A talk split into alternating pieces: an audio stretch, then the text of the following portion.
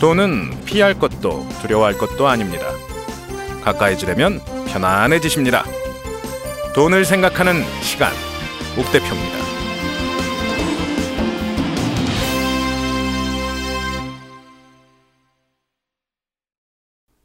안녕하십니까. 돈을 생각하는 시간, 옥 대표입니다.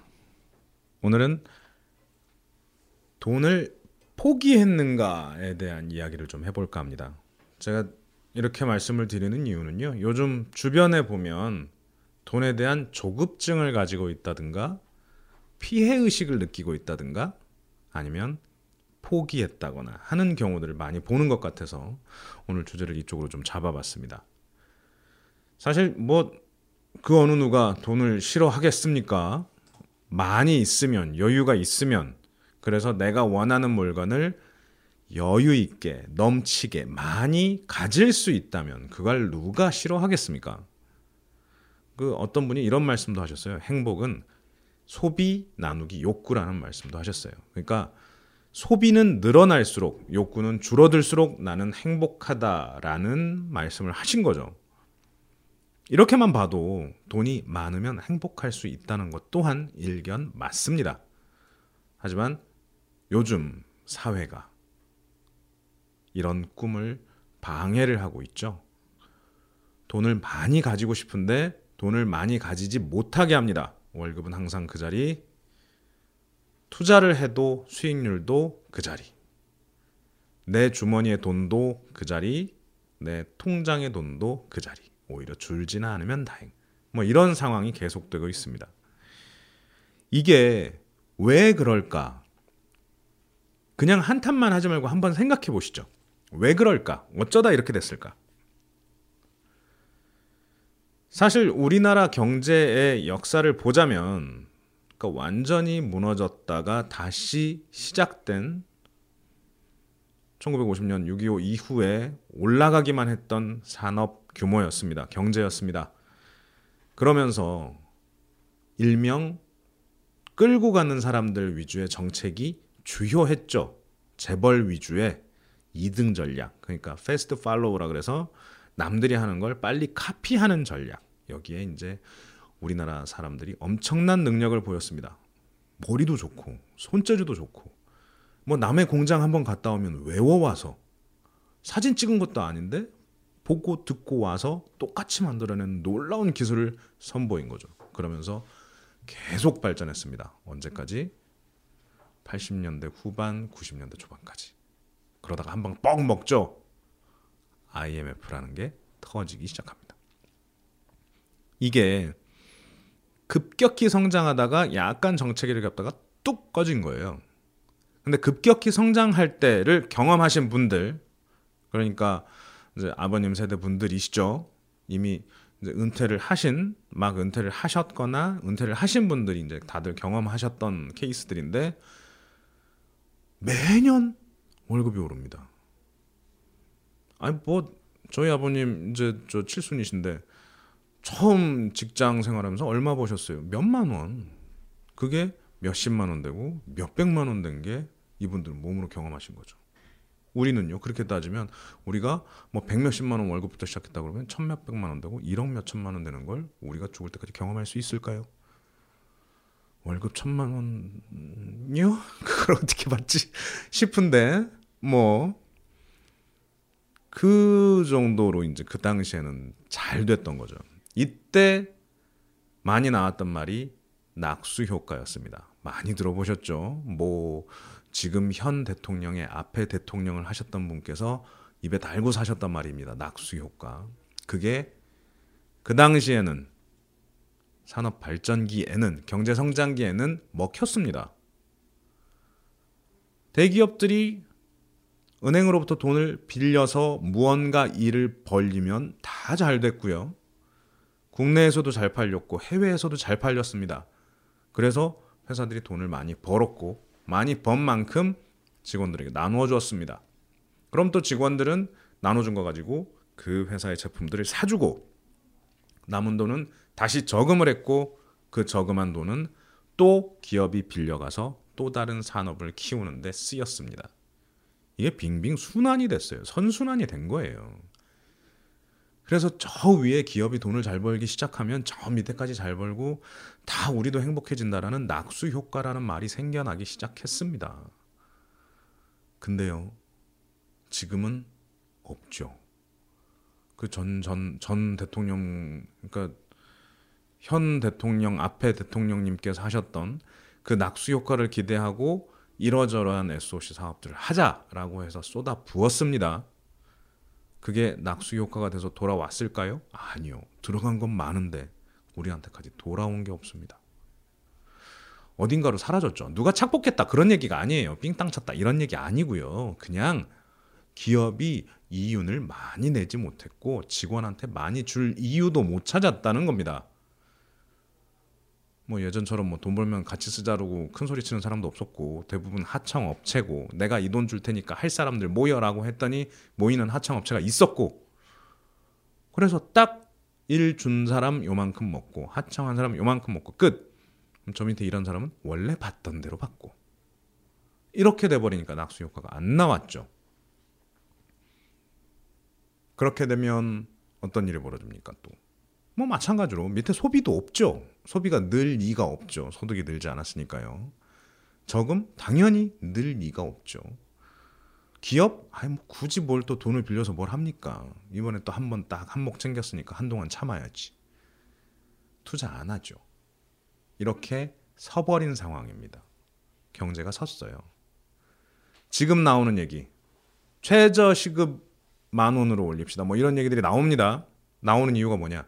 이제 낙수 효과를 더 이상 기대를 못 하겠으니 분수 효과 파운테인 이펙트라고 해서 이제 밑에서부터 올라오게끔 만드는 거예요. 소비가 늘어나면 자연스럽게 기업들이 돈을 더 벌게 될 거고 다시 또 그 돈이 돌기 시작할 거다. 그러니까 낙수 효과와 비슷한데 어차피 이제 선순환이 일어나도록 만드는데 어디에다 돈을 부어야 될 것이냐에 지금 일부러 밑에다가 사람들이 돈을 많이 벌면 더 많이 쓰지 않을까? 뭐 이런 가정하에 올려보자 이런 얘기들이 나오기 시작하는 겁니다. 상황은 이렇게 됐습니다. 결국은 한참 많이 벌던 때에 노력하면 벌고 일한 만큼 나오고 나온 만큼 쓰다가 투자하다가 잘 살게 됐던 그런 경험들을 해보신들 해보신 분들과는 달리 지금은 뭘 해도 잘 안 돼요. 내가 뭘 어떻게 한다고 해서 잘 되질 않습니다. 내가 열심히 한다고, 내가 똑똑하다고, 내가 남들보다 진급 빨리 하고, 내가 남들보다 월급 더 많이 받고가 쉽지 않아졌다라고 사람들이 일반적으로 생각을 하기 시작합니다. 그러면서 괴리감이 생기는 거죠. 해가 바뀌었는데도 돈이, 월급이 늘어나질 않습니다. 아니, 일자리를 구하기도 힘들어졌습니다. 그리고 기껏 또 구한다고 구했는데 희한한 비정규직이라는 자리들로 가게 됩니다. 비정규직도 마찬가지입니다. 이게 원래 우리나라에 80년대에 비정규직이 있었을까요? 없었습니다. 없었어요. IMF 이후로 이제 슬슬슬슬 기업들이 비정규직을 많이 썼어요. 하청업체를 하도급 업체를 많이 쓰기 시작합니다. 왜? 그전에는 빨리빨리 하고 돈 벌어야 되니까 직원으로 뽑고 야 열심히 하자 으쌰으쌰 이렇게 했는데 안 되니까 이제 저 비용으로만 사람을 비용으로 보기 시작한 거죠. 그 전에 함께 가야 할 존재로 생각을 한 게 아니라 이제 사람은 하나의 비용이 돼 버린 겁니다. 그래서 물건 사서 쓰듯이 자동차 사서 타다가 안 되면 폐차를 하듯이 컴퓨터를 샀다가 2년 지나면 3년 지나면 폐기를 하듯이 사람에 대해서도 가치가 그만큼 떨어진 거죠. 그러면서 비정규직은 늘어나고 정규직 뭐 그 전에 정규직으로 계시던 분들은 또 본인들의 자리를 아니 그렇다고 그분들이 뭐 양보하기도 어렵죠. 이미 생활을 하고 계신데 그분들은 지키려고 하고 늘어나는 빈자리는 비정규직으로 채우고 뭐 이런 일들이 반복되면서 현재를 살아가는 사람들한테는 약간의 돈에 대한 조급증 피해 의식 내지는 그냥 생각 안 하고 사는 경우들이 많이 늘어난 거죠. 이게 누구 탓일까요? 제 탓입니까? 내 탓일까요? 사실은요. 이게 계속 말씀드리지만 이건 이렇게 만들어지는 과정에 어찌 보면 문제를 일으킨 주체들은 정치입니다. 새로운 걸 만들어내지 못하는 동력을 만들어내지 못하는 방향성을 제시하지 못하는 정치의 원인이 있다고 할 수 있습니다. 저희 그게 아니고 교육인 것 같은데요. 라고 하시는 분들도 있을 수 있어요. 교육이 시대를 따라가지 못해서 아니면 내가 그 자리를 차지하지 못해서 나는 돈을 벌지 못한 것 아니냐. 내가 스카이를 나온 것도 아니고 내가 판검사 의사가 된 것도 아니고 그래서 내가 돈을 못 버는 것 아니냐라고 얘기하실 수도 있습니다. 그럼 그 교육은 누가 만들었습니까? 그 교육의 정책은 누가 만들었습니까? 결국은 또 정치입니다. 정치하시는 분들이 우리나라나 이렇게 됐으면 좋겠다라고 하는 구체적인 청사진, 미래의 사진을 이제 좀 마련을 하고 거기에 맞춰서 이렇게 저렇게 이렇게 이렇게 해서 간다면 갔다면 당장 이렇게 되진 않았을 않지 않았을까 하는 생각을 합니다. 자, 재벌이 한참 잘 될 때 그 낙수 효과로 온 국민이 잘 살았을 때 이 기억만을 가지고 이게 맞습니다. 계속 낙수 효과만 부르짖던 그분이 아니셨더라면 그분이 조금만 더 다른 생각을 하셨더라면 내가 해봤으니까 라는 생각을 안 했더라면 조금은 달라지지 않았을까요? 교육이라는 것 또한 앞으로 세상이 어떻게 바뀔 것인지에 대해 미리 생각을 할 수 있었다면 조금은 좋아졌겠죠. 예전에도 한번 방송에서 말씀드린 바 있는데 지금 현재 우리나라를 구성하고 있는 주요 산업들이 나름 성장세를 잃어가고 있습니다. 정체됐거나 안 좋아졌습니다. 철강, 자동차, 석유화학, 조선, 기계 특별하게 좋아진 게 없습니다. 유일하게 우리나라의 현재 뭐 핵심이 되고 있는 건 삼성전자 하나죠. 전체 코스피 시가총액의 15% 20%를 이제 넘어가고 있는 상황이 될 정도로 삼성전자만 꿋꿋하게 이제 버텨주고 있는 상태가 됐는데요. 이런 거 위험하죠. 빨리 또 다른 모습에, 또 다른 산업에, 또 다른 핵심 동력을 찾아야 될 텐데요.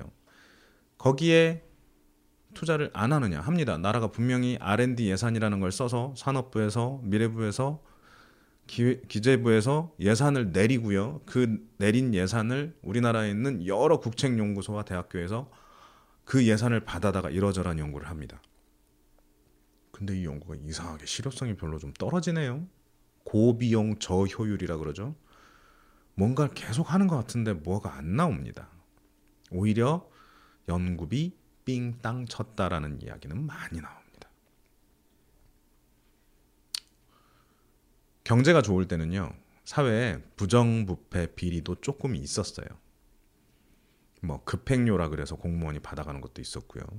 군부대 관련 무슨 사업을 하려면 군인들 높으신 분들한테 아부도 했어야겠죠. 경찰도 뭐 이런저런 위법 행위들을 돈 받고 무마해주고 뭐 그럴 때도 있었습니다. 옛날 옛적에 호랑이 담배 피던 시절에 분명히 그런 때가 있었다고 합니다. 저는 못 봤습니다. 그런데 지금은 세상이 나빠지고 불편해지니까 서로 감시하는 사회가 돼버렸어요. 하지 말래. 그런 거 하지 말래. 깨끗해져야 된대. 그리고 깨끗해져라고 굳이 얘기 안 해도요. 그런 돈 줄 돈도 없고요. 줄 도, 돈을 줘도 그 효율만큼 뽑아내기가 어려워지는 세상이 돼버렸습니다. 되게 빡빡해진 세상이 된 거예요. 자, 제가 이렇게 말씀을 드리는 이유가 어쨌든 현재 우리가 조급해하거나 피해의식을 느끼거나 포기한 이 상태가 내 탓이 아니다라는 것을 먼저 인식해달라고, 알아달라고 말씀을 드리는 겁니다. 이유가요. 뭐 그래서 우리 모두가 미래학자가 될까요? 앞으로 어떻게 되면 우리나라가 잘 살겠고 그럼 나도 잘 살겠건 이걸 연구해야 될까요? 아닙니다. 지금 이렇게 흘러오고 있다라는 걸 아시되 내가 노력을 안 해서가 아니고 내 탓이 아니고 지금 사회를 구성하는 여러 주체들 중에 끌고 가셔야 되는 분들이 조금 더 못해서 방향성을 잡지 못해서 우리가 어려워졌다라는 이야기를 하고 있는 겁니다. 왜? 그래야 그걸 인정을 해야 그 다음에 우리가 찾아야 되는 행복이 무엇인지 고민을 하게 될 테니까요. 재테크라는 게 많이 벌면 아니 뭐 한 달에 천만 원쯤 버는데 한 2, 300만 원쯤 쓰고 뭐 기본적으로 생활비도 한 2, 300만 원 쓰고 부모님도 한 100만 원 드리고 그러고도 한 2, 300만 원 남아 가지고 저금하고 이럴 수 있으면 누가 고민합니까? 고민 안 하겠죠. 아니 어떻게 뭐 돈이 얼마가 남고를 떠나서 투자를 했더니 연 수익률 10% 20%씩 내준다고 하면 열심히 아끼고 또 돈 모아서 그거 하죠 하면 되죠 몇 년 더 참고 고생하면 많은 수익으로 돌아올 테니까 근데 그거 쉽습니까? 지금이 좀 어려운 시기입니다. 월급도 안 오르고요. 저금하기에도 어렵고요. 저금을 한다 해도 이자율이 높지 않은 세상입니다. 그래서 그런데 재테크를 하지 말라고 아니면 돈에 대해 신경 끄라고 그래서 포기하라고 가 아니라요. 지금 이럴 때 왜 그러는지 왜 내 돈이 안 불어나고 있는지 지금 나는 돈을 어떻게 대해야 하는지 알아보자고 하는 게 저와 함께하는 시간이라고 생각을 합니다. 그래야 행복해질 수 있을 테니까요. 제가 지난 주말에 서점에 가봤다가 깜짝 놀란 게 경제 경영 매대라고 있어요. 그러니까 이제 책들이 꽂아져 있는 게 아니라 눕혀져 있는 애들, 책 제목이 잘 보이게 이렇게 나와 있는 애들이 있죠. 대형 서점에 가면요. 거길 갔더니요. 부동산 책이 갑자기 늘어났습니다. 뭐 경매로 부자가 됐다. 나는 몇백 채가 있다. 월세 받는 부자가 되라. 다 월급 가지고는 힘드니까 무언가를 하면 된다라고 얘기를 합니다. 몇 권 이렇게 펴봤어요. 목차를 봤어요. 희한하게도 쓴 사람들은 다 다른데 목차는 대부분 대동소이합니다. 비슷합니다. 왜 지금인지, 왜 부동산인지, 지금 이렇게 해서 나는 얼마나 어떻게 부자가 됐는지. 그러기 위해서 너는 이것부터 공부해야 돼라고 하는데 공부해야 되는 내용 또한 비슷합니다. 근데 그 어디에도요. 자기네들이 어디 어떤 집을 샀고 이걸 얼마에 어떻게 팔았고라는 내용은 없습니다. 증거는 없어요. 부자인지 확인은 안 됩니다. 근데 현재 그분들이 하시는 직업을 보면요. 그런 거 도와주시는 분들이세요. 그 재테크를 도와주는 뭐 상담사 역이라고 할까요? 아니면 무슨 뭐 컨설팅 회사라고 할까요? 뭐 이런 것들을 하고 계세요. 강의하고 계시고요. 와서 강의 들어달라는 거죠. 강의를 들으면 무언가 나에게 비결이 있으니 나를 따라하면 당신도 부동산 300채를 가져가실 수 있을 겁니다. 근데 제가 아무리 계산을 해봐도요. 돈이 없는 사람한테 부동산 10개씩 이렇게 산다라는 건 불가능합니다. 그냥 자신있게 말씀드릴게요. 그냥 불가능합니다. 우리나라는 대출을 그 집 현재 가치의 70% 이상 대출해 주지 않습니다. 어떤 장난을 쳐서 한두 번은 넘어간다 하더라도요. 열 번씩 넘어갈 수는 없습니다. 그리고 한 방향으로 있죠. 어느 한순간에 공실이 나거나 리스크가 그러니까 뭐 위험한 일이 한번 벌어지기 시작하면 그 문제는 꼬이기 십상이고요. 커버하기 힘듭니다. 경매 요즘에 하도 경매 하시라는 이야기들이 많이 나오니까 경매 워낙 많이 몰려서 정말로 오랫동안 공부하신 분들 그 트렌드를 다 읽고 계시지 않은 분들은 수익 내기 힘든 것 또한 사실입니다. 지금 어떤 분위기냐면 15년 전쯤에 저 나는 500만 원 가지고 1억 벌었다. 뭐 이렇게 책을 내던 주식 책이 잔뜩 나오던 그런 시절이 있었는데요. 그런 느낌이에요. 소액 가지고 당신도 부자가 될 수 있습니다. 쉽지 않습니다.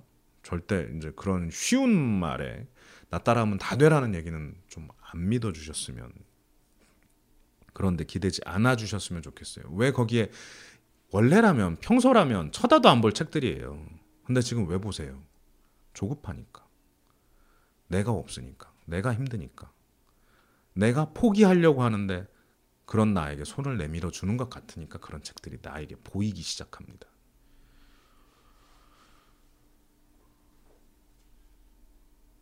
사교육하고 똑같아요. 딱 겁을 주고요. 그 겁준 만큼 내 손을 잡으면 다될 것처럼 하고 손 내밀고요. 그 손을 잡으면 그때부터 돈이 나가기 시작합니다. 그분들이 도움이 되는 거죠. 내 자식이 그 교육비만큼의 공부를 가져가는 게 아니라 내 주머니에 나간 돈보다는 적게 가져오는 게 사교육이라고 볼 수도 있거든요. 지난 시간에 분명히 말씀드렸습니다. 그 투자 대비 수익률이 아주 떨어지는 행위라고요. 그런 일들이 현실에서는 많이 일어나고 있습니다. 그래서 제가 오늘 드리고 싶은 말씀은 지금 현재 상황이 이러한데 그나마 내가 내 스스로 행복하기를 바란다라면 아까 말씀드렸던 맨 처음에 시작할 때 말씀드렸습니다. 행복은 소비 나누기 욕구라고요. 소비를 많이 할 수 없으면 욕구를 늘리면 조금 더 행복에 가까워지기 시작합니다. 아, 욕구를 줄이면 행복에 가까워지기 시작합니다. 욕구를 줄인다라는 것 쉽지는 않겠죠. 뭐 원래 하던 걸 줄여야 되니까요. 근데 오늘 할 거 내일로 미루는 자세 아주 좋습니다. 오늘 사야 될 거 내일 사겠다. 다시 한번 생각해보고 사겠다. 이게 필요한 건지 또 한번 고민해보겠다. 이런 식으로 나의 욕구를 조금씩 줄일 수 있다면 그나마 조금은 더 행복해질 수 있다라는 거고요. 내가 없는 게 아니고요. 사회 전체가 없습니다. 절대 피해 의식이나 조급증 갖지 마시고 그냥 현재 를 정확하게 인식하고 계시면 됩니다. 그리고 스스로 조금이라도 행복해지려고 노력하시고요. 제가 가장 중요하게 생각하는 건 괴리감을 줄이세요. 다른 사람과의 괴리감을 줄이세요. 서로 무서워서 말도 못해요. 직장 동료인데 어머 이번에 너 해외여행 갔다 왔다면서 그러면서 속으로 엄청 부러워합니다. 그 해외여행 얼마에 어떻게 갔다 왔는지는 잘 모르면서요. 막상 보면 그리 많은 돈 들이지 않고 갔다 왔을 수도 있습니다. 부모님들이 맨날 뭐라 그러죠. 너는 맨날 나가서 뭐 하고 알길래 저금은 하나도 못 하고 니도 너 이래서 어디 뭐 시집이나 가겠니 이런 얘기 나옵니다. 설득하십시오. 내가 왜 이렇게 소비를 하고 사는지. 나는 얼마를 벌고 어떤 생각으로 이만큼의 소비를 하며 그로써 나는 얼마나 만족하고 있는지에 대해서 스스로를 설득하고 부모님을 설득하십시오. 물론 이를 위해 내가 이렇게 하고 있다, 나는 이렇게 산다라고 말을 하고 표현하는 건 기본이겠죠. 돈을 생각하는 시간입니다. 돈을 많이 벌기 위해 누군가에게 피해를 줘가면서까지 많이 벌기 위해 뭘 하겠다는 생각은 전혀 없고요. 저 법륜 스님이 그러셨습니다. 남의 불행 위에 행복을 쌓지 말라고요.